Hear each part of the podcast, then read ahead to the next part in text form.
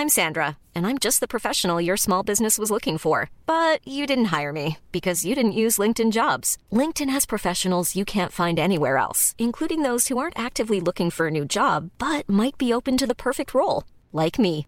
In a given month, over 70% of LinkedIn users don't visit other leading job sites. So if you're not looking on LinkedIn, you'll miss out on great candidates like Sandra. Start hiring professionals like a professional. Post your free job on linkedin.com/people today. Life is full of what ifs. Some awesome, like what if AI could fold your laundry?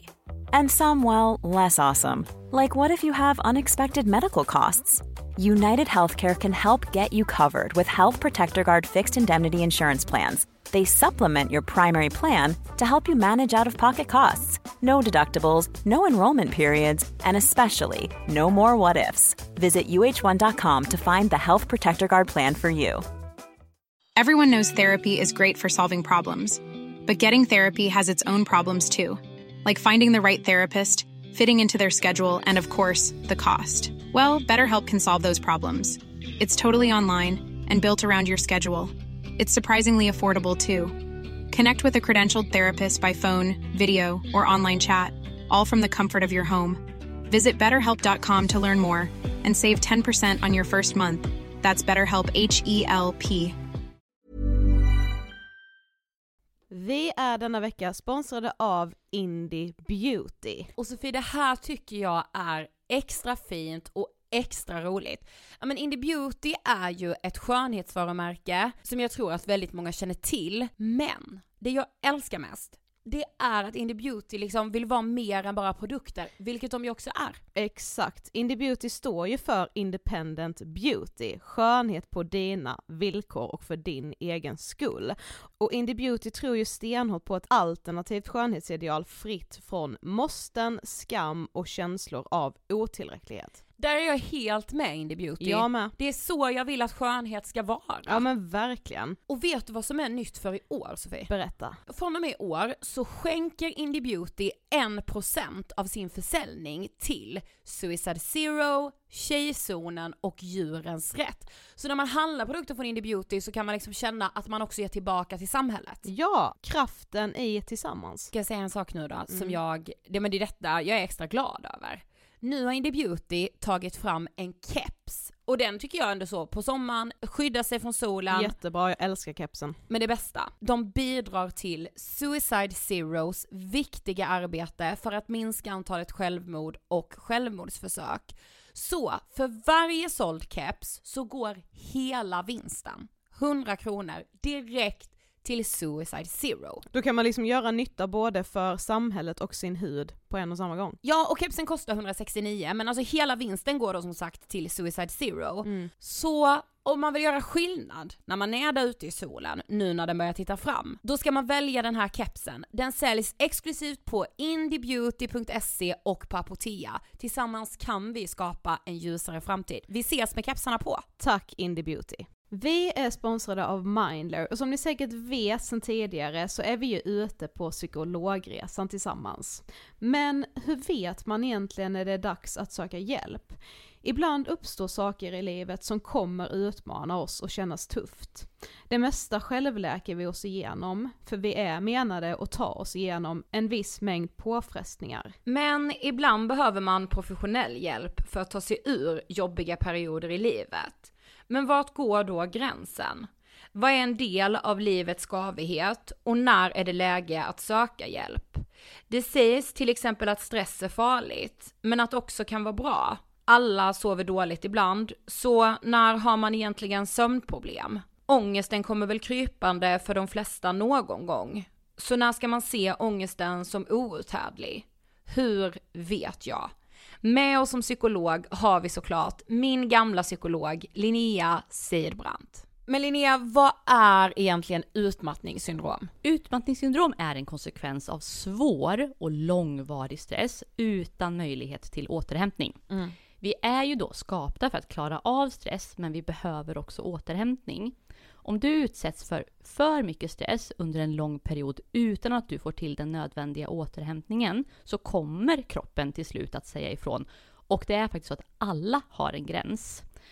Du kan drabbas av en rad fysiska eller psykiska besvär som trötthet, sömnproblem, hjärtklappning, besvär från magen och tarmarna och mycket annat. Och det här är ju då varningssignaler och tecken på att du kan behöva göra någonting åt din situation. Annars så kan besvären utvecklas till att du mår så dåligt på sikt att du blir psykiskt och fysiskt utmattad. Ladda ner Mindler till din telefon och läs mer på mindler.se.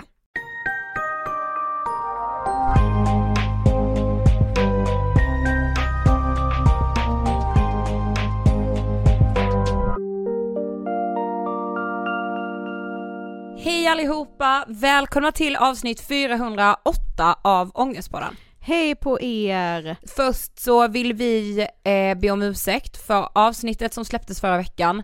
Det känns som att det landade väldigt fel, framförallt hos personer som själva har en autismdiagnos och vi är Alltså jag är så ledsen för det. Ja, alltså det blev faktiskt superfel, Mm. ärligt talat. Eh, och vi har gjort fel och vi är inte sena med att erkänna det och har därför raderat det avsnittet för att vi vi kände att även om det för oss var en intressant diskussion där och då så har det avsnittet det verkar ha gjort mycket, mycket mer skada än nytta och då Ja. är det inte värt för oss att ha det Nej där. men exakt, och vi liksom, vi har gjort Ångestpodden i över sju år och ibland blir det fel, alltså det är ju Mm. jättemänskligt vad man än jobbar med, vad man än gör och jag försöker bara så här eh, landa i det och jag hoppas att de flesta som lyssnar på oss vet att intuitionen är att lära sig om saker, att bjuda in olika gäster för olika perspektiv eh, och ibland kommer det att bli fel. Det var definitivt inte sista gången det blir Nej. jäkligt fel. Liksom. Nej precis, det är ju bara mänskligt och det säger vi inte som en bortförklaring. Det tror jag att både du och jag måste säga högt för oss själva för att jag tycker att det är superjobbigt när jag gör Jag fel. med, alltså gud och jag så tycker det är jätte, jättejobbigt att jag har gjort folk ledsna och uppgivna när jag Mm. egentligen bara vill sprida kunskap och obviously inte har lyckats göra det. Nej men precis, Och och, jag tycker jag vet att. Lars också är jätteledsen för att det landade så här fel. Ja, och han var helt med på att radera avsnittet. Ja. Så att, eh, ja, nu behöver det inte bli någon mer skada skedd av det, men vi vill i alla fall be om ursäkt och förklara varför det inte finns något avsnitt 407 i vårt flöde. Nej. Hur mår du? i Eh, övrigt? I övrigt så mår jag, ja men en bra, alltså det är liksom mycket nu, eh, privat. Eh, och liksom i eh, podden, eller mycket som händer nu Mm. framöver, och att vi ju föreläser mycket mer än vad vi har gjort senaste året. Eh, Den här hösten är väldigt mycket föreläsningar, vilket är svinkul, men man glömmer också bort, för vi har typ bara så en föreläsning i Stockholm, alla andra är runt omkring Ja. Sverige, och då försvinner väldigt mycket tid. Och Jag det har- stressat mig jävligt. Ja, ja men verkligen och så här, vi jobbar ju med vår traditionsenliga eh, poddserie. Mm. Idag var första gången jag kände att så här, den kommer bli så bra att jag fick gåshud. Ja. Samtidigt Eh. som jag känner typ såhär, vi har inte jobbat med det någonting ännu. Alltså, nej, nej men det kommer ju. Ja, jag vet men då Eh. blir jag stressad av det med. jag vet. Eh, men privat mår jag verkligen inte bra, jag mår skit. Alltså jag, idag var en sån dag där jag bara så, jag tycker livet är skitjobbigt. Ja. Och så påminner jag mig själv om att det är det och så. Mm. Ehm, och igår, det gjorde så stort intryck på mig för vi var ju hos Mind igår. Mm. Vi är ambassadörer för Mind. Mm. Och igår så var vi hos Mind en hel dag och fick liksom eh, träffa de andra ambassadörerna, vi fick sitta med i självmordslinjen. Mm. Vilket var bland det starkaste jag har varit med om tror jag. Det vi satt ju med i chatten ska jag säga, så vi satt ju inte med i något telefonsamtal för det måste man ju vara utbildad för få Ja, det var inte vi som skrev utan vi satt med en, Ja. am- eller en volontär. Vi liksom. praoade skulle man kunna Ja. säga. Mm. Men det var helt, alltså det var helt jävla otroligt. Alltså du vet jag var helt mör igår när jag kom hem Jag för att jag bara så här. Alltså det är klart att jag har vetat om att självmordslinjen finns, det har jag ju tjatat om sen vi typ startade Ångestpodden och eftersom vi också är ambassadörer för Mind så vet jag ju om deras dagliga arbete men att typ se det med egna ögon och se så att nu är det någon mer som vill in i chatten och så avslutades en chatt, nu är det en ny som vill in i chatten Mm. och att man bara också vet att det pågår samtal där hela tiden Exakt. och vilken jävla skillnad det här medmänskliga samtalet gör. Ja. Och att vi också lärde oss hur man liksom Ja men hur man som människa tror att man alltid måste komma med så mycket lösningar. Detta tror jag vi kommer få med oss framåt i podden mycket. Verkligen, och alltså även i mitt privatliv. Ja, framförallt kanske. Så Alltså- passa er för att lära känna mig nu, Ja, för jag är så, så, mina- expert på hur jag ska gräva ur saker ur er. Nej men mina befintliga vänskapsrelationer. Ja, Mm. det var Ni kommer jättemycket. älska att prata med mig nu med. Ja, jag hoppas det. Det är en speciell helg vi har framför oss. Ja, Det är ju en speciell helg. ja det är ju alla helgons dag på lördag. Egentligen idag när vi spelar in det här, tisdag, så är Ja. det alla helgonadagen. Okej. Eh, men Men man ju... säger ju så, alla helgona. Mm, Alltså, Precis, det är ju den här veckan liksom. ja och det är ju liksom en tid då man eller i alla fall jag tänker alltså så här, man går till grav, till gravar, man går till, eh, man tänder ljus, man minns dem som man saknar liksom. Jag Mm. kommer ju gå till min fastes grav till exempel och tända ett ljus. Ja men är det någon gång man liksom pratar lite grann i alla fall om döden, så är det ju ändå den här helgen. Ja, exakt. Och det här med att prata om döden, att prata om sorg, att prata om personer vi har mist, inte helt lätt. Nej, och det är någonting som man, eh, nej men jag vet inte, man är typ rädd för att ta ordet död i sin mun. Så vi kommer nu till undsättning. Eller ja, vi och vi.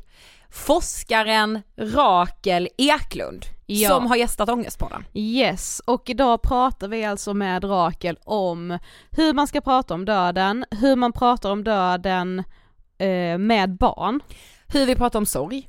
hur man ska hantera sorg inom typ familjer, eller ska och ska, men hur man kanske borde hantera det för att det ska bli lite lättare för alla. Ja, alltså Rakel har ju ägnat sin egen forskning åt just sorg eh, och främst gällande barnfamiljer där en familjemedlem ska dö eller har dött. Eh, men vi pratar ju också om att säga, men va, vad är det som gör de här samtalen så svåra? Och också att så mycket forskning alltid baseras på vuxna. Mm, alltså men barn ja. hanterar ju kanske saker på ett helt annat sätt. Ofta är det också så att barn faktiskt är de som kanske vill eller har frågor om döden, men då förklär man som vuxen det genom att prata om det på ett annat sätt, typ den har kommit till himlen eller den Mm. har somnat in eller gått vidare. Och ja, Just ja, vi kommer prata mer om det här i Gått avsnittet. bort. Ja, precis. Ja men ehm, jag kan också lova en sak och det är att vi kommer skratta mycket i det här avsnittet om- döden. Nej men så Rakel är en helt otrolig person. Ja, alltså knäck extra som komiker typ. Alltså Ja, hon har typ. liksom den nerven. Ja, verkligen. Ja, ja, vi ska skratta, gråta kanske om man vill, men framförallt ska vi prata om döden. Vi rullar intervjun med Rakel. Varsågoda!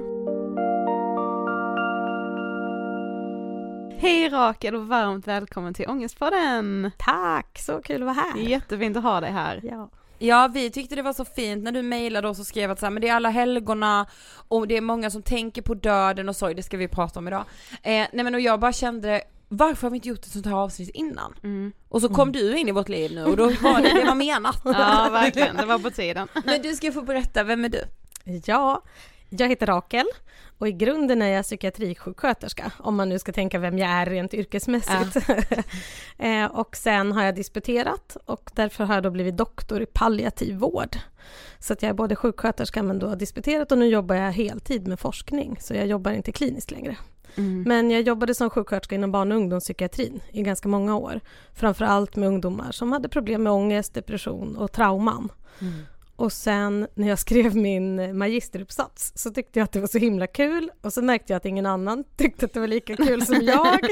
Och sen så min handledare, ja men du kanske skulle forska. Va?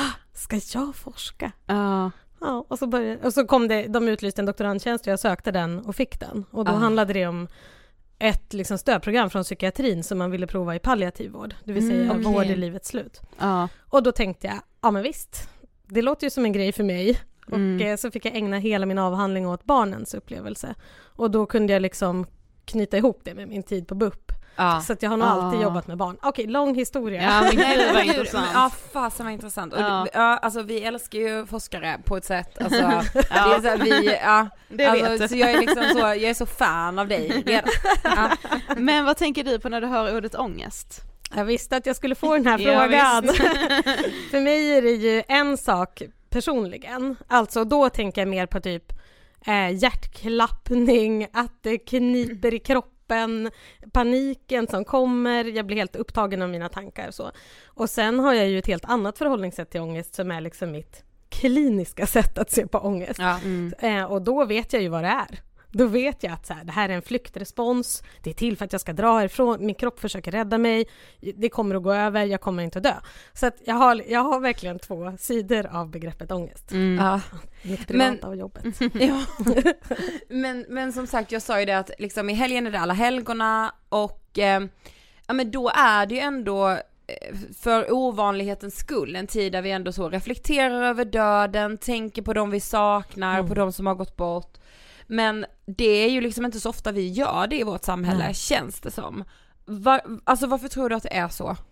Ja, då tror jag vi får backa tillbaka lite grann i historien. Och nu kommer jag också kanske prata mer om västperspektivet och kanske Europa och kanske norra Europa och kanske Skandinavien. men, men om man ser på liksom utvecklingen kring har, hur vi har liksom jobbat med döendet och sen döden och så sorgen som kommer på det, så är det ju så att vi för liksom några hundra år sedan hade mer en, en liksom syn på vårdandet som var mer religiös. Eh, ma- prästen kom hem till en, man hade liksom familjen samlad och så. Och det hade ju med tidsandan att göra. Och sen i den modernare tiden så, så kom ju liksom vetenskapen in, sjuk, liksom hälso och sjukvården kom in, läkarna kom in, vi började bota saker.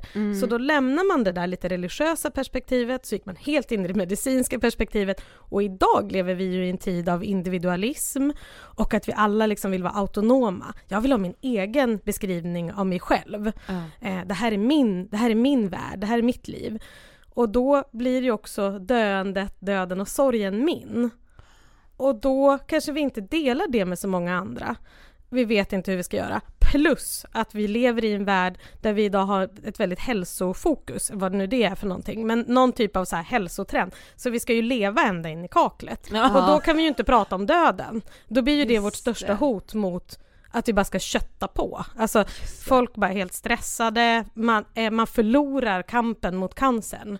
Alltså bara det är ju ett väldigt märkligt sätt att se på vår kropp och vårt liv. Och då är det klart att vi inte kan prata om döden och döende och sorg, för det finns Ja. inget utrymme. Det är ju slut Det här då. är så intressant, Ja, alltså det verkligen. är så intressant. Men det säger väldigt, väldigt mycket om vår tid Ja, som vi lever i. och det är så jag försöker förstå det. Liksom. Sen är ju det en schablon och en teori Ja. och det är väl klart att vi fortfarande är religiösa och vi behöver botas och Ja. jag menar inte det. Men, men om man bara tänker på hur vi tuffar på i den här Mm. tiden och vi kan googla allting själva, vi kan ta reda på allting själv. Vi behöver inte prästens facit eller läkarens facit för att vi kan skriva vårt eget facit. För mig är det bäst att göra så här. Och någonstans där tror jag att det ultimata slutet, som ju döden är, i alla fall i min värld, Mm. liksom det, det, varför ska vi prata om det? Det sabbar ju hela hälsotrenden, hela att vinna mot cancern. Ja, så det Mm, finns inget utrymme. Och så happy-go-lucky liksom, Ja. allt det försvinner. Om man Ja. ska behöva gräva i det Ja, hemska. precis. Ja alltså det orkar jag inte tänka, alltså nej verkligen som du säger att så här, för jag ska ju maximera mig själv Ja. och då får det inte finnas utrymme för att något ska ta slut. Nej men precis, vad ska vi göra av den tanken? Mm. Det är jättejobbigt. Mm. Kan jag bara lägga mig ner här. Ja, Ja, precis. ja, Checka exakt. ut. Ja. Ska jag Men- ändå dö? Men du forskar ju som sagt på sorg och har då främst varit inriktad också på barnfamiljer och liksom barnets perspektiv. Mm. Hur ser forskningen ut egentligen? Mm. Jag, eh, precis, min avhandling handlade egentligen om tiden innan dödsfallet. Mm. Eh, Och då intervjuade jag barn om hur det var att vara i den situationen men också så utvärderade vi ett stödprogram där familjen skulle prata med varandra innan föräldern har dött. Alltså typ Ah. om en, för, en förälder då har fått ett cancerbesked där det, så det är obotlig Ja. cancer, du kommer gå bort. Precis, Ja. då prövade vi ett stödprogram där man pratade med varandra i familjen i olika konstellationer och sen hade man ett familjesamtal. Och då intervjuade jag barnen efter de hade fått det här stödprogrammet om hur det var. Men då får man ju också höra eh, hur det är att leva med en förälder som har en svår sjukdom Ja. eller Mm. livshotande sjukdom. Och eh, det finns ju forskning på det här sen innan. Jag är absolut inte först eller så. Men jag skulle säga att jag, som jag gjorde då kopplade ihop det till att barnkonventionen blev ju lag Ja. i Sverige i samma veva som jag höll på med det här. Så jag blev ju liksom sjukt upptagen av att se på barns delaktighet och barns rättigheter som närstående. För närstående är ju en grupp vi glömmer bort. Ja. Ganska ofta ser vi den som är sjuk. Det kanske också har med det här individualistiska Ja, men, ja, samhället. precis. Men den här familjen runt omkring eller vänner runt omkring. gruppen, de- är väck liksom. Precis. Och nu har jag då lämnat det där lite grann med den palliativa vården, alltså det vill säga vård i livets sista tid. Och nu är jag mer inne på efter förlusten och tittar på, eh, nu har vi haft ett stort projekt om föräldrar men nu ska vi precis starta igång ett nytt projekt om barn som har mist en familjemedlem, antingen då förälder eller syskon. Och det är samma sak där, det finns, vi mäter, vi använder skattningsskalor, vi tar reda på, men de här skattningsskalorna för sorg och barn, de utgår från vuxna frågeformulär, vuxna Aha. frågeställningar och sen skriver vi om så att barn ska förstå, Förstå. frågorna. Så att nu har vi börjat fundera på vad skulle hända om vi pratade med barnen om hur de har det. Och, eh, för vi vet inte om det vi faktiskt mäter är sorg hos barn eller trauma hos barn Nej. eftersom vi baserar det på vuxendata. Ja. Så att jag har liksom blivit helt besatt av den här tanken och det är en snårig tanke som jag är i. Men där är jag och håller på. Så det Mm. finns, men det handlar om hur man formulerar det. Ja. Liksom. Ja, och sen råkade jag snöa in på sorg då. Men det här gäller säkert att mäta liksom barns ångest och depression också. ja, precis. Att vi, vi har byggt upp det utifrån en vuxenkultur. Gud vad Där konstigt. vuxna är normen. Ja, Ja. ja precis. Ja precis. Och Och, det, och då kan man väl ändå se det som att det skulle faktiskt gå stick i stäv med barnkonventionen Mm, och precis. barnens perspektiv Mm, och barnens precis. rättighet till. Mm. Det här är så intressant. Ja. men, men när du um, mejlade oss så skrev du att du utgår från ett psykosocialt perspektiv. Mm. Vad innebär det? Ja, jag är ju sjuksköterska i grunden så att jag är inte läkare och jag är inte psykolog. Mm. Och det är som på något sätt, som sjuksköterska ser man ju till hela människan på Ja. något vis. Till liksom eh, både det mentala och det fysiska. Men jag har liksom, eftersom jag då är psykiatrisjuksköterska, har jag liksom hamnat i den mentala biten, alltså hur vi mår psykiskt. Men jag är inte psykolog, så jag utvärderar inte med de där skattningsskalorna och jag är inte läkare, så jag ger inga piller.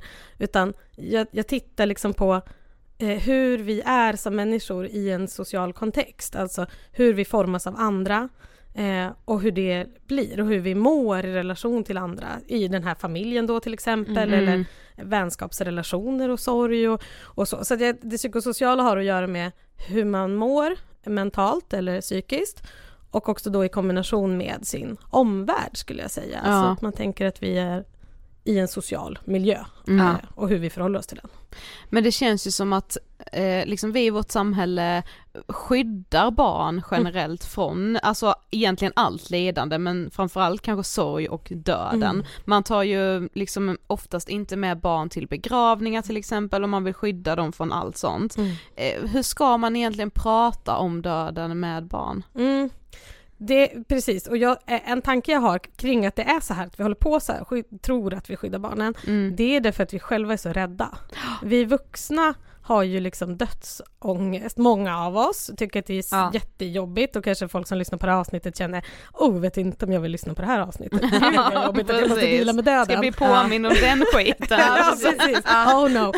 Och där har jag märkt när jag intervjuat, jag har intervjuat barn mellan 6 och 19 år, att eh, eh, det är ju vi vuxna som har ångest och vi lägger på den på barn. Och de yngre barnen framför allt. Det, det händer ju något i tonåren och med, när man börjar fundera på existentiella frågor, kanske lite prepubertalt, så här 12 år. Mm. Men innan det så är man ganska nyfiken och öppen för Ja. vad är det som händer.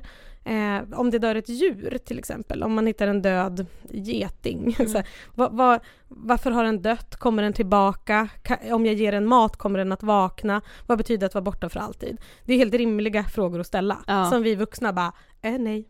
Ja. Ja. För att jag kommer snart varna getingen, jag vill inte ta i det här. Ja. Och då lägger vi på det på barnen. Så då tror vi att vi skyddar dem genom att inte prata om det. Mm. Medan vi egentligen kanske borde fråga barnet, ja, vad händer när vi dör? Vad tror du? Exakt. Ja, Och så kan vi kanske ha ett litet samtal som Ja. vi sitter här och samtalar nu. precis. Det är helt ofarligt. Och vet man inte, om barnet ställer en fråga typ, ah, vad händer när man dör? Och jag inte vet, för det vet vi ju inte. Nej. Då säger man, jag vet inte. Och det är okej. Och det är okej! Ja, och det och kan inte veta. hända något. Nej, Mer än precis. att man kanske lär sig något av att det, man börjar prata om det. Ja, Ah. Wow. Och det är ju samma med att vi håller på med metaforer också när vi pratar med barn. Ja. Mm. Att vi säger att man har somnat in eller gått bort. Mm. Och det kan gud, bli... det så verkl- använder verkligen jag nu innan. jag som är Ja men gud jag med. Att jag, men det är, ju- min dödsångest triggas ju av att jag säger död. Så jag är så, kom bort. Ja, och säger man det till ett barn, att någon har gått bort, då kanske barnet tror att den kommer tillbaka. Ja, Ja, Eller varför fick inte jag följa med? Mm. Och om man har somnat in och aldrig mer kommer tillbaka, då kanske jag aldrig vågar somna. Somna. Nej. För då kanske jag försvinner och aldrig mer kommer tillbaka. Mm. Men skulle du säga att det är, alltså är det fortfarande så att man inte tar med barn på begravningar? Ja men det gör man nog mer och mer. Det Ja, var liksom mm, en tänker period, det. om vi tittar tillbaka på de här tre stadierna jag hade med det religiösa och läkaren och Ja. eh, nutiden, Ja. så skulle jag säga att det var mer läkartiden, Mm. när det liksom blev så här kliniskt och då tog man bort barnen från, liksom, då fick ju barn inte ha föräldrar på sjukhuset. När man låg inne som barn och var sjuk fick föräldrarna inte vara där. Så att jag menar det har hänt mycket här Ja. i tiden och jag tror barn får vara med och jag har också fina historier från de här intervjuerna hur barnen har varit med och planerat begravningar. Mm. Eh, om den döda mamman älskar en särskild färg, då ska alla klä sig i den färgen tycker barnet, då gör man så. Ja. Så att det har ju hänt någonting. Det är Mm. bara att jag tror inte vi har ord för det eller att vi riktigt vet. Alltså jag tror att vi är i ett nytt skede liksom. Ja. Och där vi nog vill inkludera barn och vi fattar att vi borde men vi vet inte hur. Nej, precis. det är sant. Alltså jag skulle precis säga det att så här, det känns som att vi kanske vill men vi är så jävla rädda och så här, hur gör vi då detta rent konkret? Ja, man är Alltså- så rädd att så här, göra fel och att Mm. man då typ ska så plantera något slags trauma i barnet typ bara genom att prata om det. Ja, men Alltså- tänk sen när någon dör och så har ingen pratat om att Ja. döden finns. Ja. Eller sorg, eller att man får vara ledsen, att det är okej att vara ledsen när man saknar. Om man aldrig får lära sig det, tänk då om man är typ 25, är med om döden första gången och bara Ja. vad är det här för avgrundskänsla? Vilken jävla käftsmäll det är. Precis. För det är ju inte ett lätt, alltså det är inte lätt att vara i sorg. Men därför tänker jag att vi behöver träna. Ja, och det kommer ju vara en oundviklig del av livet. Det är en Ja. oundviklig del Ja. av livet, det är ju så det är. Ja. Vi kommer inte ifrån döden, Nej. även om vi tror att vi kan träna oss in i den eller äta oss rätt ur den Ja, eller exakt, precis. vinna över cancern. Så, ja, nej, Mm. den är ju där. Ja. Men, men alltså vad skulle du säga rent generellt, alltså både vuxna, eller kanske framför allt vuxna, alltså vi som samhälle, är vi bra eller dåliga på att prata om sorg och döden? Alltså hur, hur uppfattar du det som forskare? Jag uppfattar det som att vi... det här är så himla knepigt för att jag tror att vi vill prata om det. Men jag tror inte vi vet hur vi ska prata om det. Nej. Jag tror det finns inga forum. Det Nej. finns inga rum.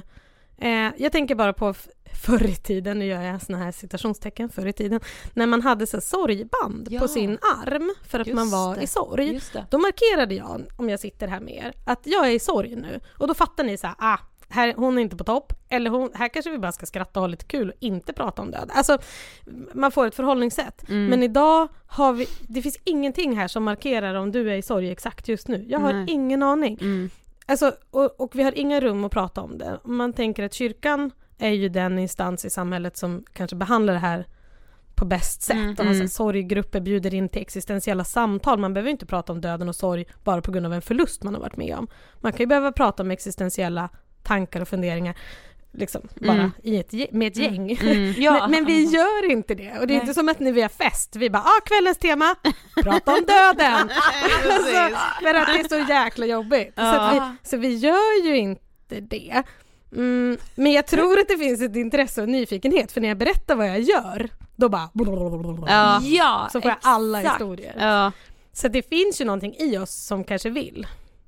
Men, jag, vi, men vi har inga rum för det. Nej. Så intressant. Och att man också är så, alltså som du var inne på med Sofie, att så här, man är så rädd att göra fel. Mm. Alltså om liksom, alltså det har jag upplevt mycket när jag själv, ja men så jag förlorade min fasta, hon tog sitt liv 2016. Mm. Alltså jag kan ju känna ett sånt behov av att prata om det, att berätta om det för nya vänner. Mm. Och jag fattar ju att jag inte möts av den här tystnaden för att det, för att de, mina nya vänner är så otrevliga och odrägliga människor.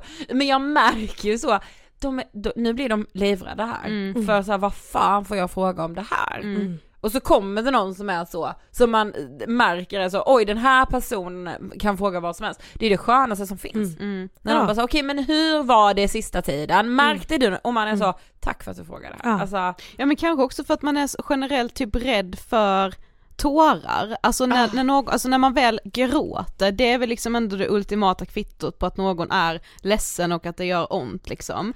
Och då, eller? Brasklapp, Ja. heter det så? Jag vill bara Ja, kontra här. Ja, Att tårar inte alls är det ultimata beviset. Det är helt okej att sörja utan tårar. ja, Ja. jo. Och att det är faktiskt många som gör det och många som är ganska oroliga. Sörjer jag inte nu för att jag inte gråter? ja. Ja. För att Gud, en del kan gråta, Mm. men en del kan inte gråta. Och då Nej. kan man nästan få panik över Mm. att det inte kommer några tårar. Eller har tårarna tagit slut? Mm. Är jag färdig nu? Ja.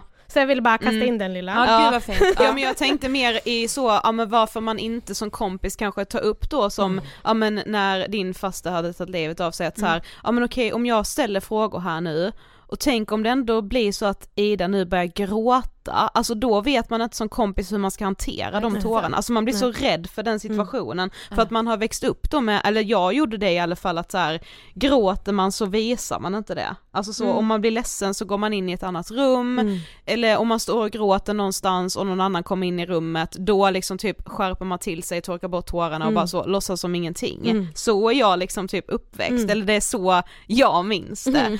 Eh, och då är det kanske inte så konstigt heller att man inte vet hur man ska hantera Nej. döden, alltså om man känner någon då som har förlorat Precis. någon och där man fattar Ja att det finns måste jag sorg. säga, ja precis, alltså jag fattar det, jag är dock uppvuxen tvärtom, men kan känna det ändå. Alltså Mm. så här, det var så, mamma och pappa kunde gråta, pappa framförallt, gud han grät alltid höll jag på att säga. Nej, men, så här, men var han ledsen grät han, var Ja. det en sorglig film grät han och det Ja. fick jag alltid se. Men jag tänker, alltså jag är ändå, jag kan ändå vara livrädd för det. Mm. Alltså att så här, jag kan ändå tänka att men det gör man inom familjen då.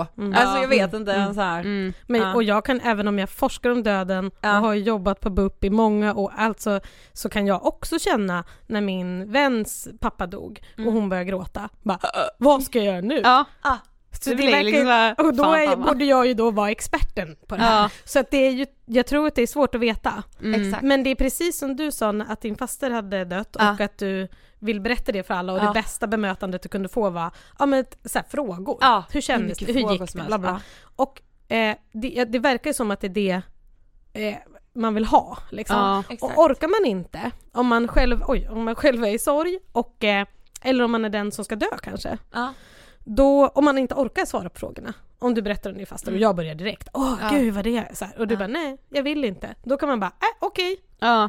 och så släpper vi det och så bara, ah, så här, vad, vill du göra något kul idag eller ska vi bara typ inte prata? Bara, Nej men jag skulle vilja gå på bio, Bara, då går vi på bio. Ja. Alltså det är inget konstigt, det är en helt Nej. vanlig konversation Ja. egentligen. Mm. Jag vet. Precis som att vi tröstar varann för något annat. Typ Mm. min kille gjorde slut, ja kom här, Ja, nu precis. har vi Ja. fest och träffa andra snygga karlar. Ja, alltså, varför, Där är vi, ja precis. där kan vi, kärlek och den typen av förlust kan vi prata om. Mm, men på ett här, helt annat sätt. Precis, men förlusten liksom av en, ja men när man dör och att det är definitivt. Mm.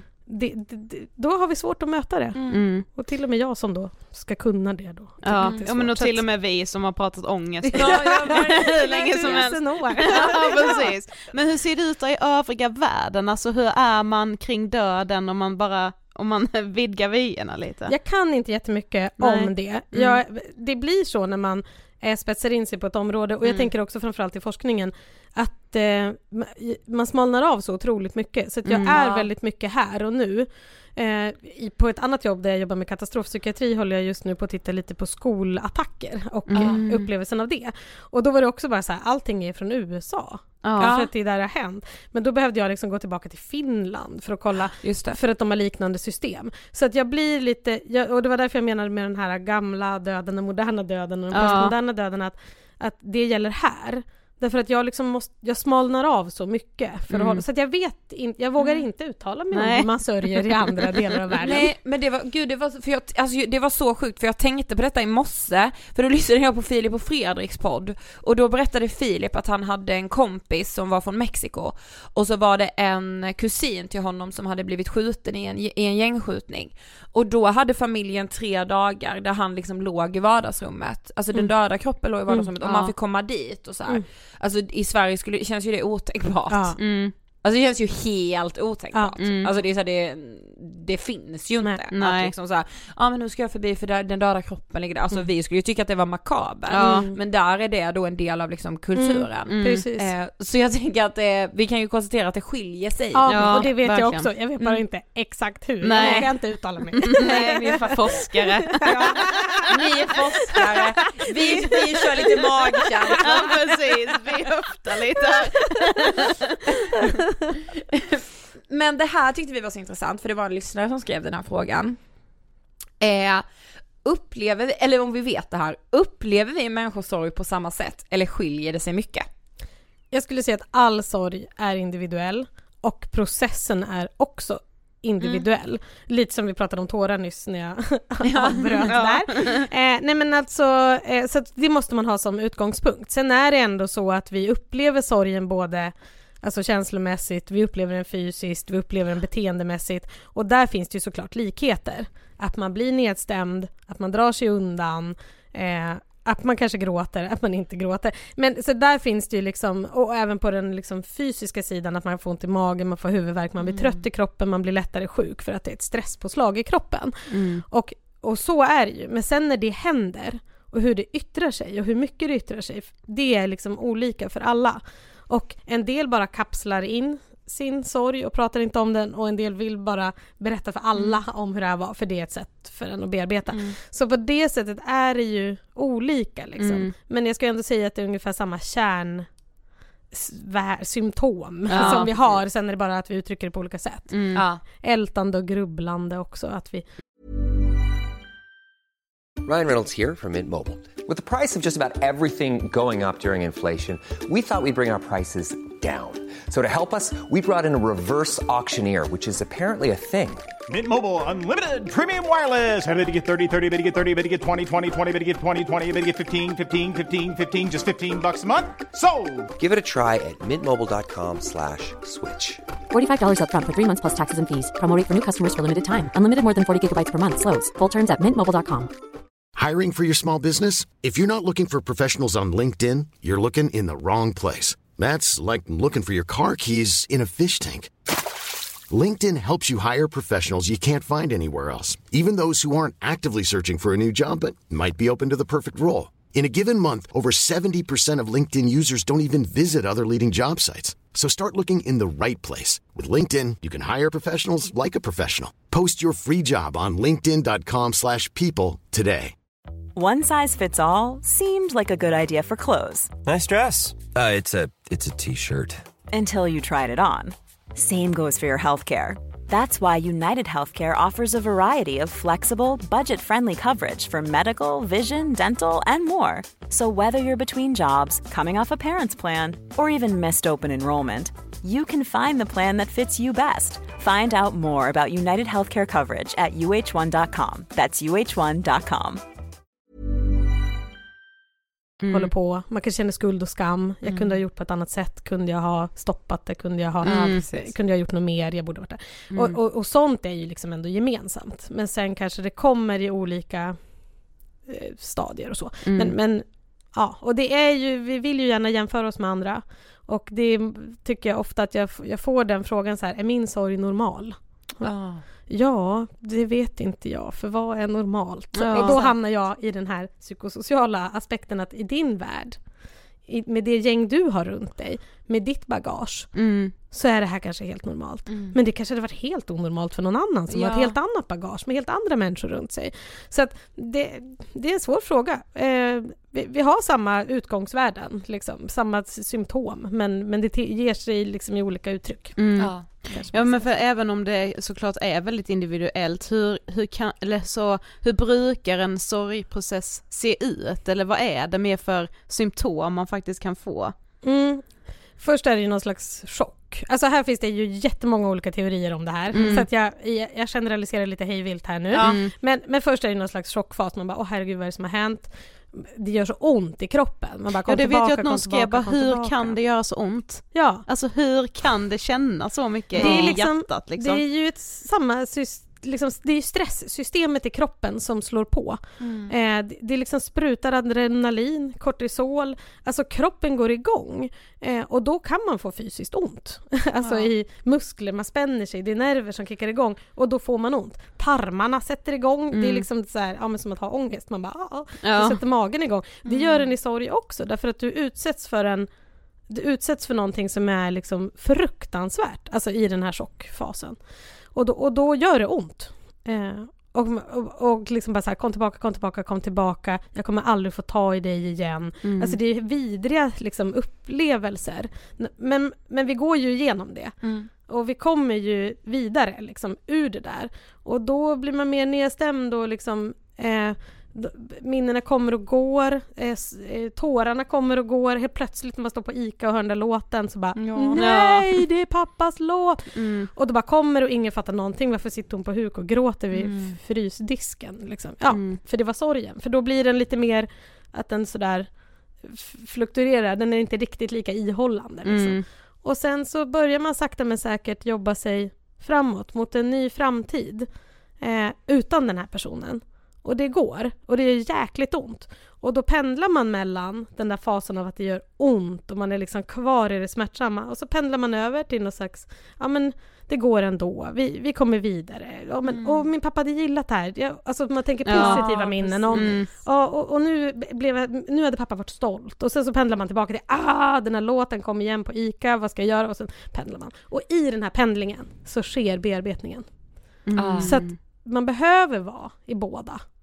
Delarna. Man behöver känna den här smärtan för att gå vidare och man behöver våga tänka framåt för att gå vidare. Nu vet jag inte om jag svarade på frågan. Jo, och jag tycker, jo, jag tycker det är så fint att säga det just att det är i den pendlingen som bearbetningen sker. Mm. Alltså jag tror att man generellt har en bild, eller jag är i alla fall så att bearbetningen är först när man har börjat så börjat acceptera saker och när man inte får de här dipparna igen Mm. när det gör så jävla ont Mm, liksom. mm. Men att det är en del av processen att, Mm. att liksom skjutsas tillbaka till Ja. den smärtan Ja. som det faktiskt Och sen är. kanske den klingar av. Alltså det Ja. är liksom baby steps här. Mm. Det, man får ta en timme i taget Mm. Först och pendla mellan och sen kanske det är en vecka i taget. Alltså, man, man får tänka liksom, och plötsligt har det gått tre månader.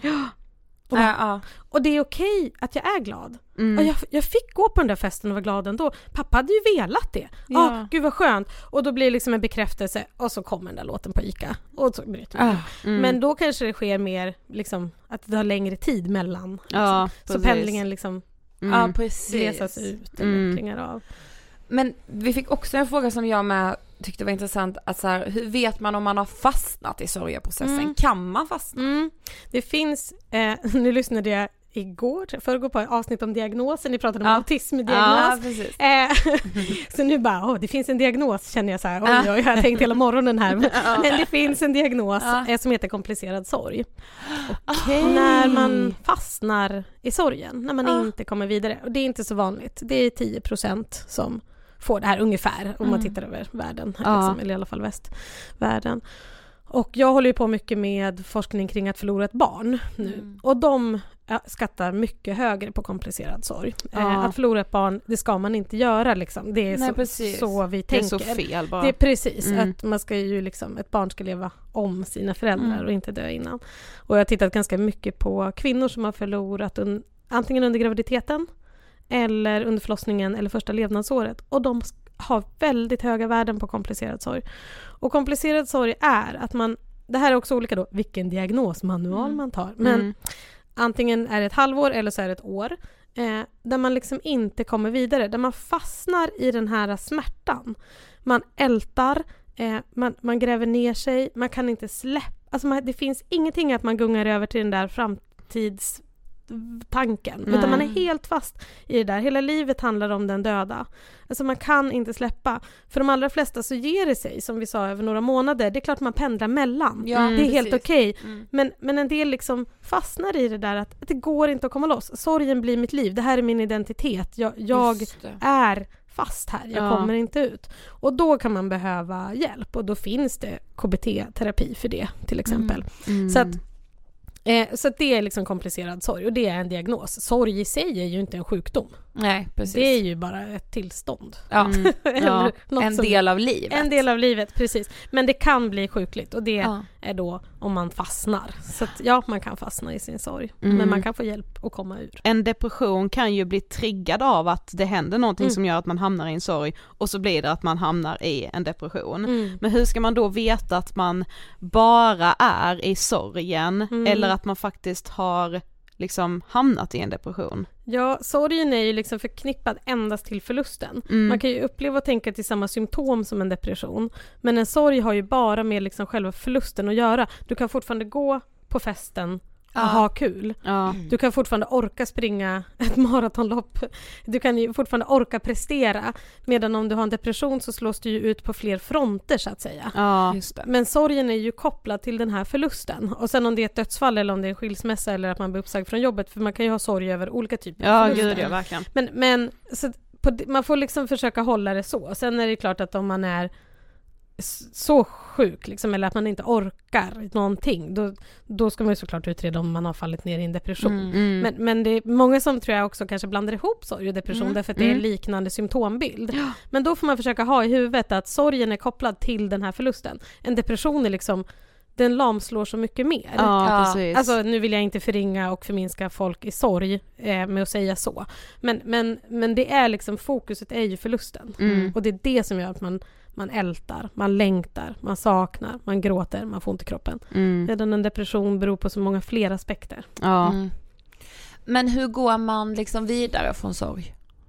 Ja, då måste man vara i den här pendlingen då. Ja. Mm.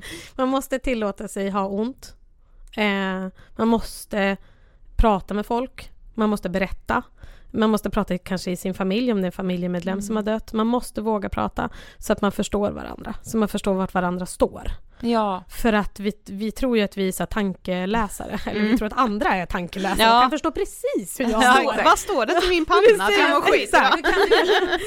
Precis. Och det är viktigt att man pratar om till exempel i en familj eller i ett kompisgäng eller sådär, vad behöver jag nu? Man Mm. kanske inte vet det och det är saker som förändras hela tiden, så kommunikation är ju någonting som är levande. Liksom. Ja. Så det tror jag är himla viktigt och det säger ju forskningen också, prata. Våga börja prata, öppna upp liksom. Och sen kanske man behöver prata om något annat än just dödsfallet, men, men man måste i alla fall närma sig för det är lätt att man isolerar sig. Mm. Och så måste man våga tänka framåt.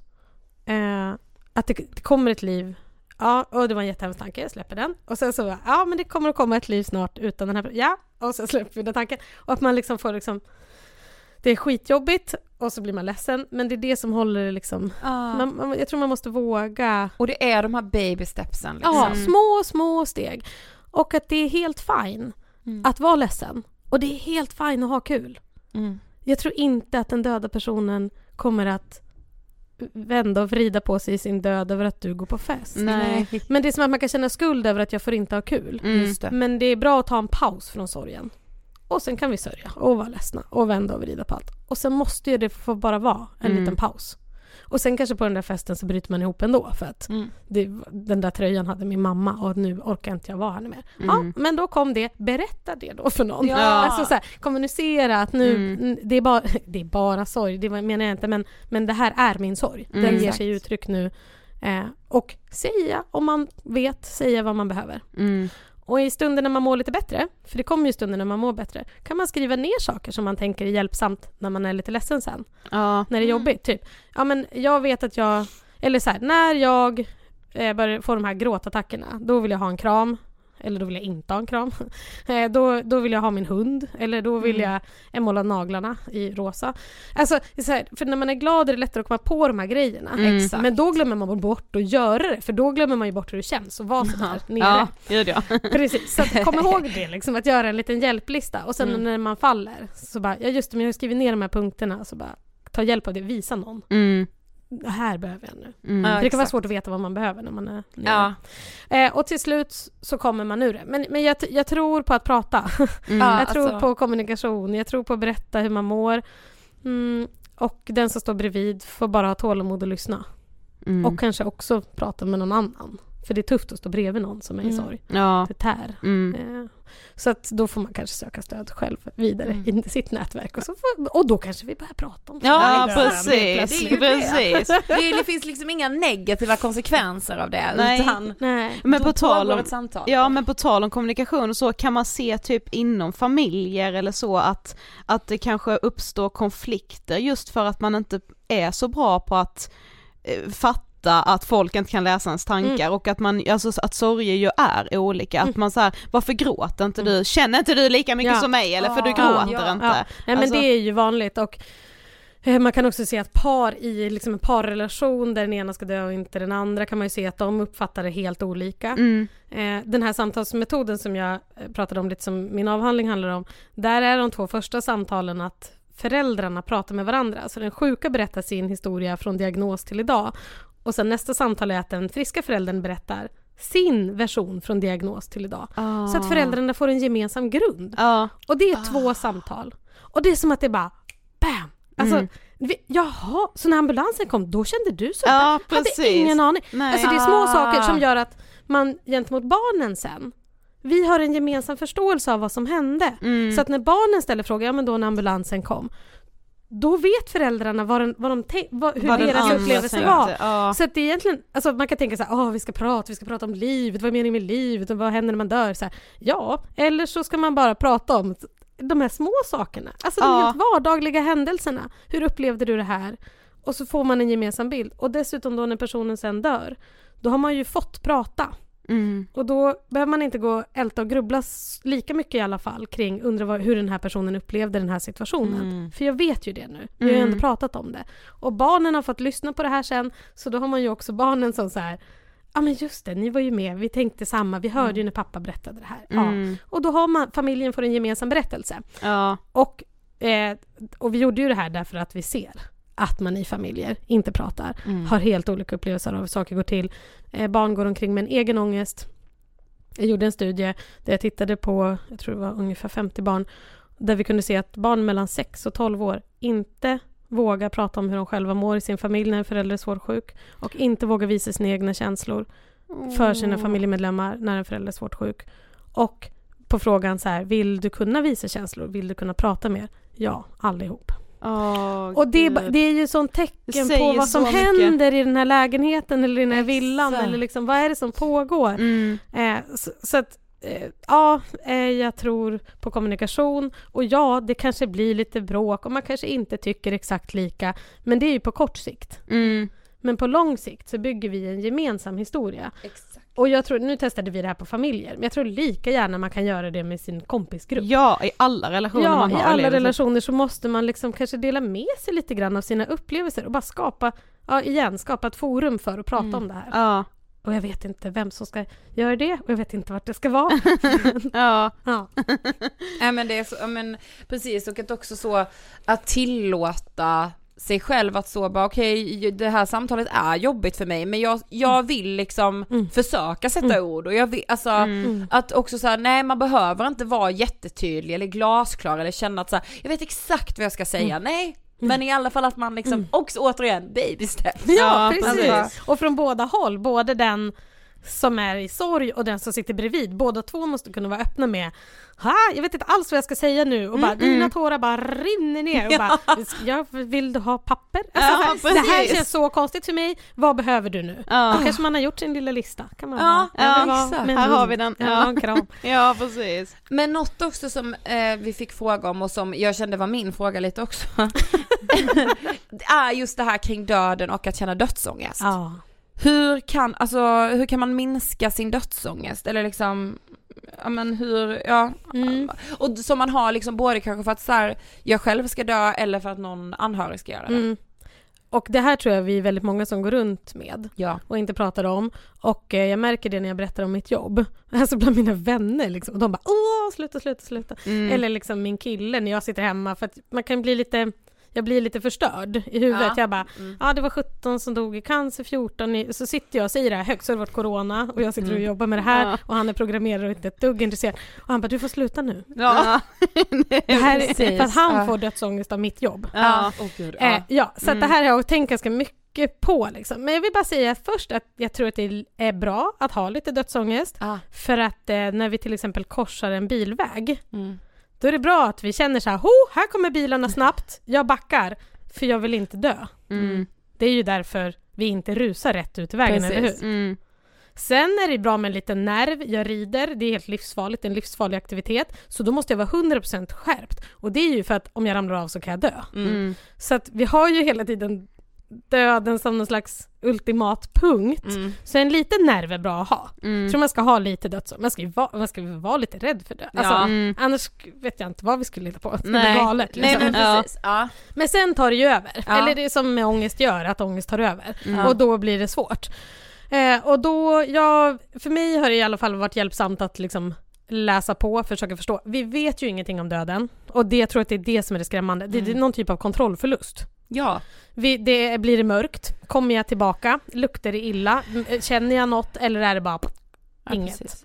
Och att det är så definitivt att så. Ja, det är oåterkalleligt. ja precis. Och vi har inget annat sånt. Vi har ingenting att jämföra med. Nej. Alltså vi kan ju försöka förstå den här getingen i fönstret och bara kommer du tillbaka? Nej. Ah, det där kommer att bli jag.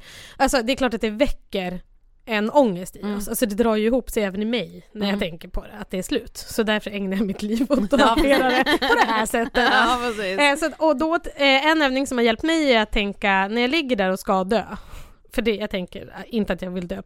Eller jag tänker att jag vill, vet, jag vill ligga där och dö. Ja. Kanske på en hemmafest. Jättetråkigt för alla andra. Ja, Men jag tänker att jag vill ligga där. Ja, Ja. precis. Och, eh, och, då, och den, här, den här övningen gör jag med jämna mellanrum. Så här. Jag föreställer mig själv att jag kommer att ligga där och vad vill jag då berätta för de som är i rummet att jag har gjort? Hur jag har mått? Eh, ja, men jag skrev den här, jag disputerade ju. Ja, men jag, var, jag red den här jättestora hästen i stallet fast jag är en superkort tjej och jag klarade det. Alltså, va, vad vill jag berätta från mitt liv? Ja. Och då blir det som att jag kommer in mer i livet här och nu. Så istället för att vara rädd för det jag inte har en jäkla aning om och som vi inte kan stoppa och som det spelar ingen roll hur mycket energi vi lägger på döden för Mm. att den kommer att ske. Ja. Så kan jag hantera mitt liv här och nu. Och det är superflummigt bara, ja ja, carpe diem, inte vet jag men alltså, men jag tror på det. Jag, Ja. alltså, jag tror att vi måste jobba kanske lite mer med mindfulness, Mm. vara lite mer närvarande. Vart är jag? Här sitter jag i en studio och pratar om döden med de här två personerna Ja. jag har träffat. Mm. Kom ihåg det här Rakel, skriv upp det här i ditt minne. Och då, då blir jag i alla fall, det, jag tycker det funkar bra för mig. Ja. Ja. Att så här, istället för att bara eh, gå omkring och vara rädd för något jag inte kan kontrollera. Det här är också så himla typiskt vår moderna tid. Ja. Kontrollera det du kan då. Ja, Ja, men och, ärligt. ja, Man behöver ju inte bli forskare eh, i döden för att så. Nej. Utan man kan ju bara tänka på sig själv där. Ja. Eller Ja, men liksom- och det känns ju mycket så, alltså KBT, alltså, Mm, att så, mm, mm. eller så jag har jobbat mycket så i Mm. KBT, att Ja. här och nu, mindfulness, alltså, Ja. Och jag, Ja. jag tror att det finns något i det, eller jag vet ju också att det finns Ja. något i det. För det är ju också, när man hamnar i komplicerad sorg så är det med KBT, vi kan knyta upp där det har låst sig. Ja. Och jag vet att KBT funkar för depression, och det funkar för ångest och det funkar för stress. Mm. Så att det, vi, behöver inte gå i terapi för att vi har dödsångest förhoppningsvis. För att jag tror att vi alla har dödsångest. Mm. Och den är inte så, alltså om den inte tar över hela ens liv så man Mm, känner sig exakt. instängd och är helt isolerad. Men, men annars man kan ju använda sig av element av det. Och jag gillar den där bilden av att se, se döden framför mig på liksom fram, alltså jag kan ju inte se döden, jag vet inte hur dödsögonblicket går till. Men det sista då? Hur Mm. ser det ut? Våga tänka den tanken. Och vad vill jag då berätta för, för de som är där? Att, att jag har gjort, hur har jag mått? Hur var livet? precis. För då kan jag göra något åt det idag. Ja, Ja, exakt, Så exakt. sant. Men vi fick en lite längre fråga Ja, också som vi det. Mm. eh, gärna vill läsa. Eh, jag har förlorat ett par nära släktingar i mitt liv och fortfarande då och då än idag kan jag få gråtattacker för att sorgen fortfarande gör ont. Det som är jobbigast Eh, är att det inte bara är min sorg som ger utlopp under dessa attacker utan det är mina anhöriga sorger också.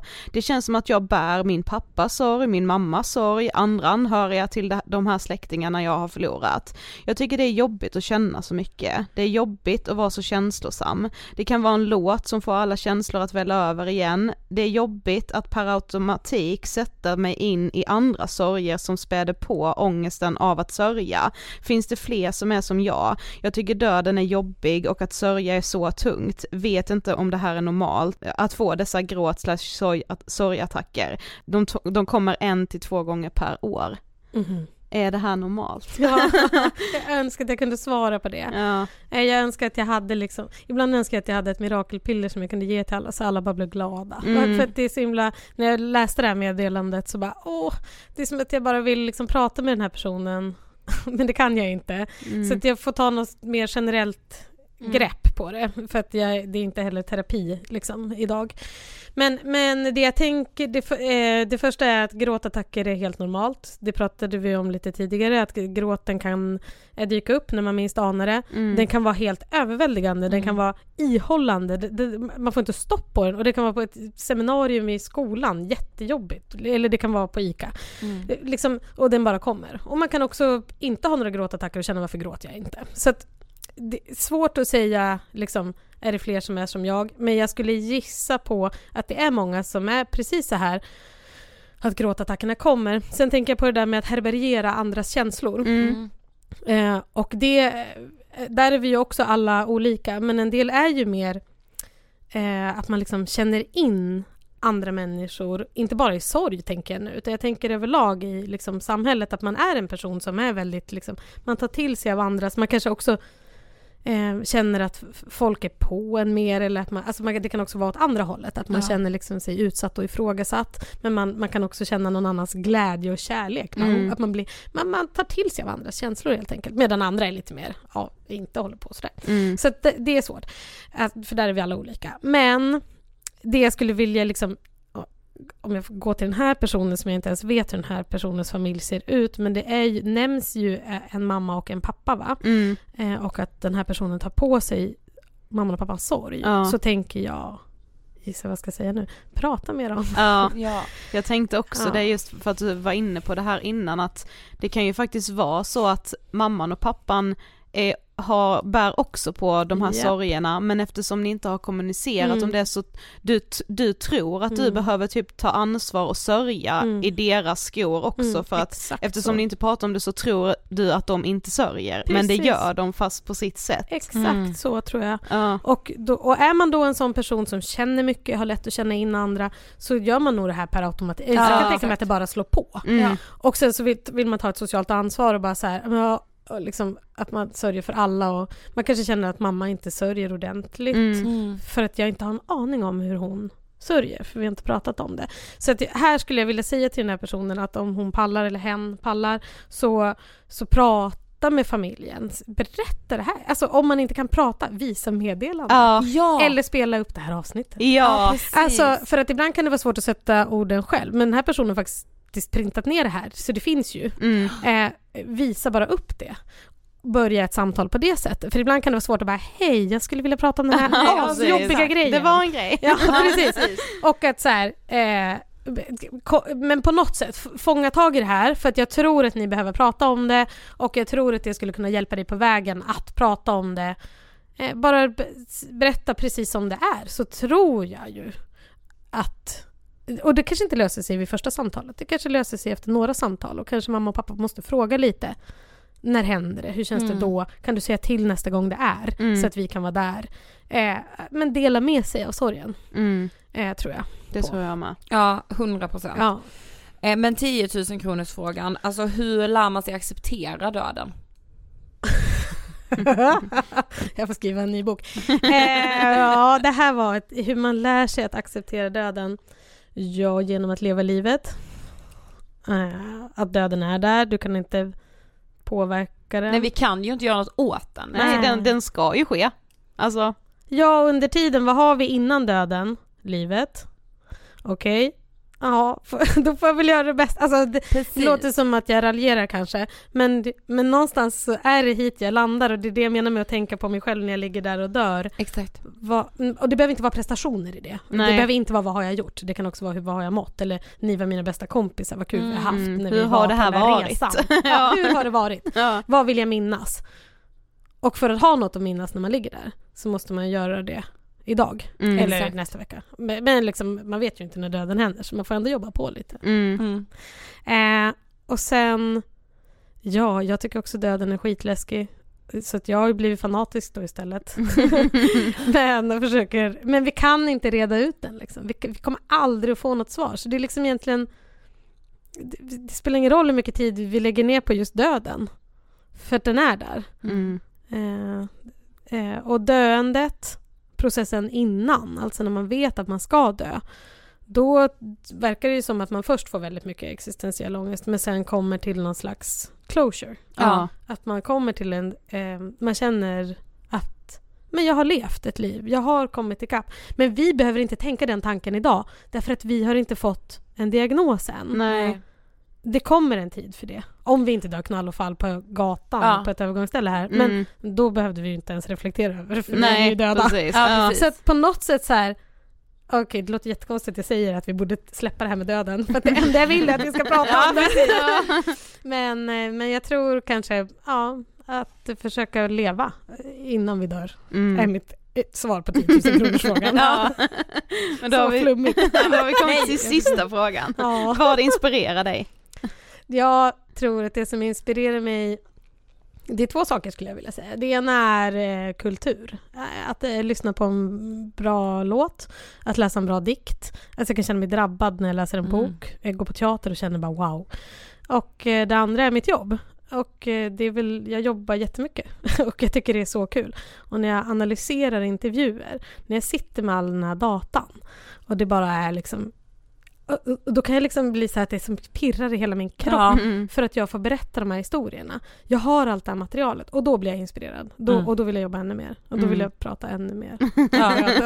Ja, tack för att du jag, ja, mejlade jag oss. relaterade Alltså, verkligen alltså, till det. Ja. Det här var så fint. ja, det var jättefint. Ja, Tack, Tack snälla. Rakel. tack för att jag fick komma.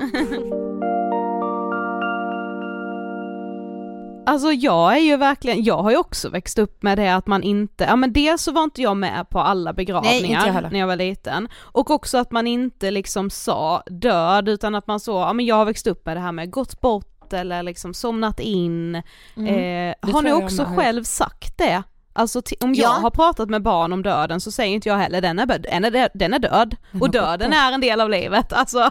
Ja, alltså, nej jag vet inte heller. Alltså, Men också just det här när man liksom känner någon som har, eh, som, när man känner någon som har någon nära som har dött, hur man då inte vet riktigt hur man ska hantera det. Alltså så, Exakt. hur ska jag vara mot dig nu när din faster har dött? Men visst var det alltså, intressant som vi sa att så man vet typ när någon blir dumpad. Ja, Alltså då är man så bra. Mm. Men alltså när någon har dött, men det är för att det känns så definitivt ju. Mm. Alltså när någon har dött, för man kan inte säga så här, men ni kanske springer på varandra. nej precis. Alltså, det nej, är så himla definitivt. jag tyckte Alltså det var nu är det liksom en saknad som ska börja hanteras här som Mm. kommer finnas för evigt. Ja exakt, men det var jätte jätte jättefint och det var så fint att vi fick med så många av era frågor också i det här. Ja, tack till alla er som skickade frågor, de var superfina och eh, relevanta för det här Ja, det var de. avsnittet. Alltså verkligen. 100%. Och tusen tack Rakel för att du hörde av dig till oss och ville gästa Ångestpodden just den här veckan. Det var så fint att ha med dig. Ja och jag tror att vi alla tänker på någon lite extra den här helgen som vi saknar eller har mist och tänder ett ljus. Mm. Eh, och det är jättefint att få göra det, att få vara i den sorgen. Ja, alltså det, jag tror man behöver vara det lite oftare än vad man tror liksom. Sen Mm. som Rakel sa, man behöver absolut inte gråta. Nej! Man kan bara få vara i saknaden och sakna lite. Men Ja. saknad kan ju också vara fint. Jätte. Ja, Jag kände mig lite mindre typ rädd ändå i det här samtalet. Jag, jag fick Mm. inte ångest överhuvudtaget av det. nej. Men jag tror att mycket dödsångest handlar om att det är så Eh, alltså man har, kan ju inte ha kontroll över döden. Precis som Nej. Rakel sa, vi kan inte veta hur vi kommer dö. Exakt. Och det är väl det som gör det så obehagligt. Men ingen kan heller veta och det kanske är lite tryggt. Ja precis, det är samma skit för alla. Ja, just det. Ja, nu ska vi ut och leva livet då. Ja, ja, det är verkligen Ja. fram tills vi dör helt enkelt. Ja, och fram tills i alla fall nästa torsdag när vi hörs som vanligt igen. Ja, för det gör vi. Ja, Okej, hej då! hej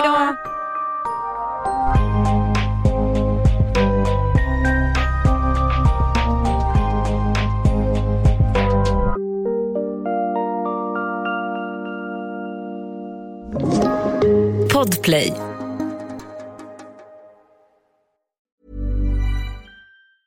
Even when we're on a budget, we still deserve nice things. Quince is a place to scoop up stunning high-end goods for 50 to 80% less than similar brands. They have buttery soft cashmere sweaters starting at $50, luxurious Italian leather bags, and so much more. Plus, Quince only works with factories that use safe, ethical, and responsible manufacturing. Get the high-end goods you'll love without the high price tag with Quince. Go to quince.com slash style for free shipping and 365-day returns. Mom deserves the best, and there's no better place to shop for Mother's Day than Whole Foods Market. They're your destination for unbeatable savings, from premium gifts to show-stopping flowers and irresistible desserts. Start by saving 33% with Prime on all body care and candles. Then get a 15-stem bunch of tulips for just $9.99 each with Prime. Round out Mom's menu with festive rosé, irresistible berry chantilly cake, and more special treats. Come celebrate Mother's Day at Whole Foods Market. Imagine the softest sheets you've ever felt. Now imagine them getting even softer over time. That's what you'll feel with Bowl and Branch's organic cotton sheets. In a recent customer survey, 96% replied that Bowl and Branch sheets get softer with every wash. Start getting your best night's sleep in these sheets that get softer and softer for years to come. Try their sheets with a 30-night guarantee. Plus, get 15% off your first order at bowlandbranch.com. Code BUTTERY. Exclusions apply. See site for details.